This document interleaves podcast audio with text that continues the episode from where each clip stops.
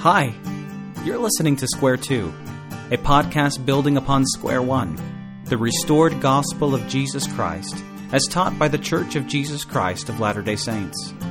Here you will find insightful LDS thought concerning the important issues of the world today. We hope you enjoy the podcast.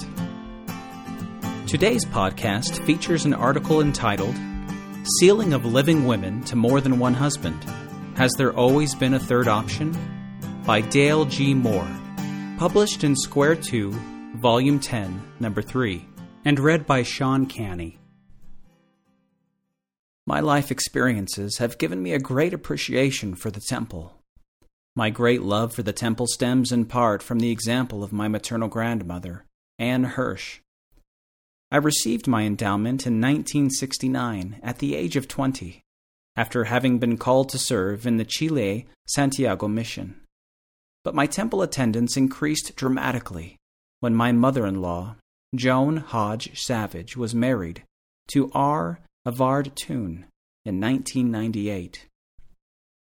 Joan Hodge was born on October 31, 1931, in Bridgeport, England. Joan became interested in the church during her teenage years, but her mother didn't allow her to be baptized.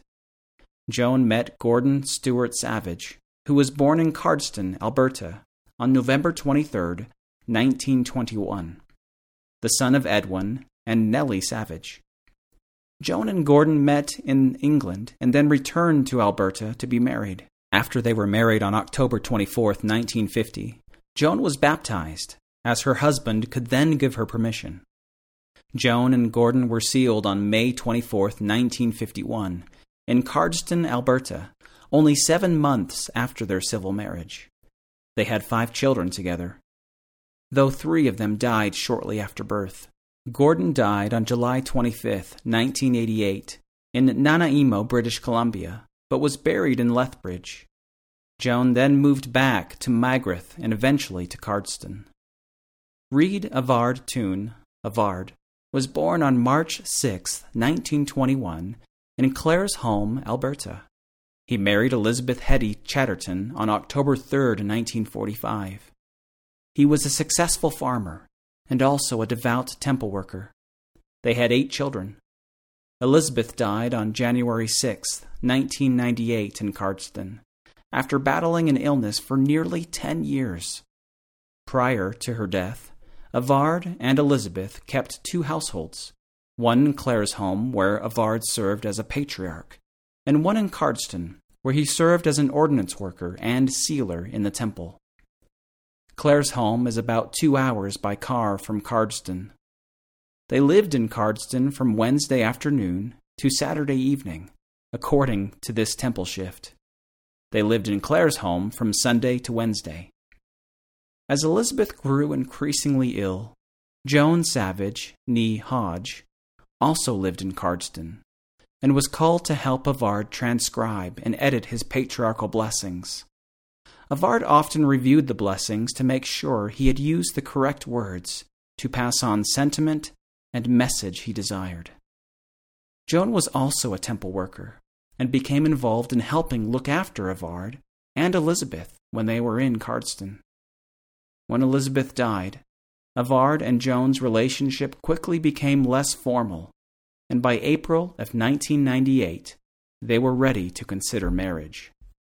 The president of the Cardston, Alberta Temple at the time was President Joseph E. Jack.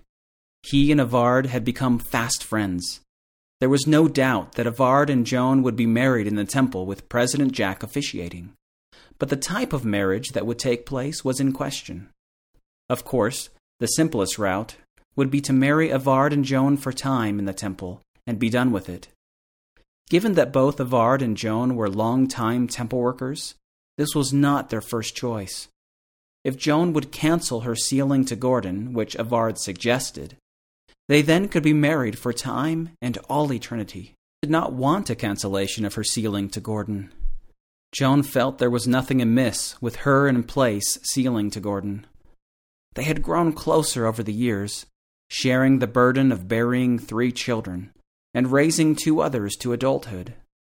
While Gordon had been sick for some ten years from the barium poisoning, Joan had also nursed him in the hospital until his death. As Avard explained, a third option was presented to them by President Jack. President Jack told Avard if each of their children would write a letter in support of their being married for time and all eternity, without Joan canceling her previous sealing, if all the children on both sides agreed, that sealing for Joan could take place. Joan had two living daughters, both of who would have affirmed the sealing for time and eternity between Joan and Avard. However, some of Avard's children felt he had rushed into this marriage with Joan and were somewhat skeptical, as well as less active. In the end, it was decided Joan and Avard would not pursue an eternal sealing, but a sealing for time only. Avard and Joan were married for time by President Jack on April 11, 1998, in the Cardston, Alberta temple. Soon after Avard and Joan's sealing for time only, it was discovered that Joan had a cancerous tumor. Joan died on October 28, 2004, in Cardston, Alberta. Avard died on March 12, 2006, in Cardston. Arrangements were made, and Avard and Joan were sealed for time and eternity posthumously on April 6, 2007, in the Cardston Temple. Avard and I discussed this third option on more than one occasion, and about a week before he died, we revisited the topic again. I asked him if this third option was something between President Jack and himself, as they were close friends and he assured me that this is the way things could be done. It has not been very many years ago that the idea of a woman being sealed to more than one man was a foreign subject. As the director of the Stake Family History Center, this subject was broached often. Eventually, members understood that after death, a woman may be sealed to more than one man if the family so desired it. This was from the Temple Ready instructions. This had been in place for about 15 or so years at the time I served in that calling. The idea that a woman could be sealed to two men while living, with the approval of all children, was a new concept to me at the time, which is why I visited the topic several times and even shortly before my new father in law died. I do not know if this option is really a common practice or not, but he had the temple related experience to know. In 1894, when the law of adoption was phased out in favor of family sealings, sealing got both simpler and more complex. Under the law of adoption, both men and women were sealed to prominent men. But after 1894, it fell upon couples to live worthy to have their children sealed to them, and the couple to be sealed to their own parents. Last December 4th, 2016, I had a conversation with Elder Weatherford L. Clayton about my personal sealing to spouse.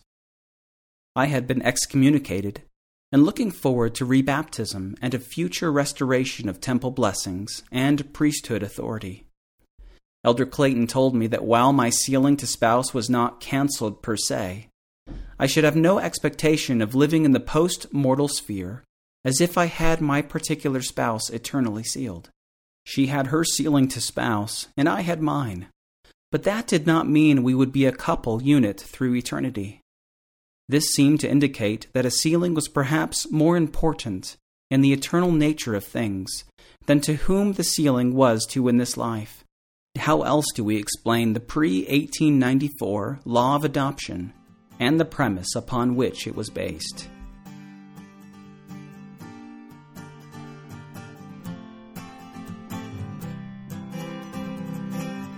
This has been a recording of Sealing of Living Women to More Than One Husband. Has There Always Been a Third Option? by Dale G. Moore. Published in Square 2, Volume 10, Number 3. Read by Sean Canny. This audio recording is copyrighted under a Creative Commons license and may be freely distributed if it remains unchanged. The journal and website are credited and it is used for non commercial use. If you would like to read a printed version of this and other articles on Mormon thought, please visit square2.org. That's S Q U A R E T W O dot O R G. Thank you for listening.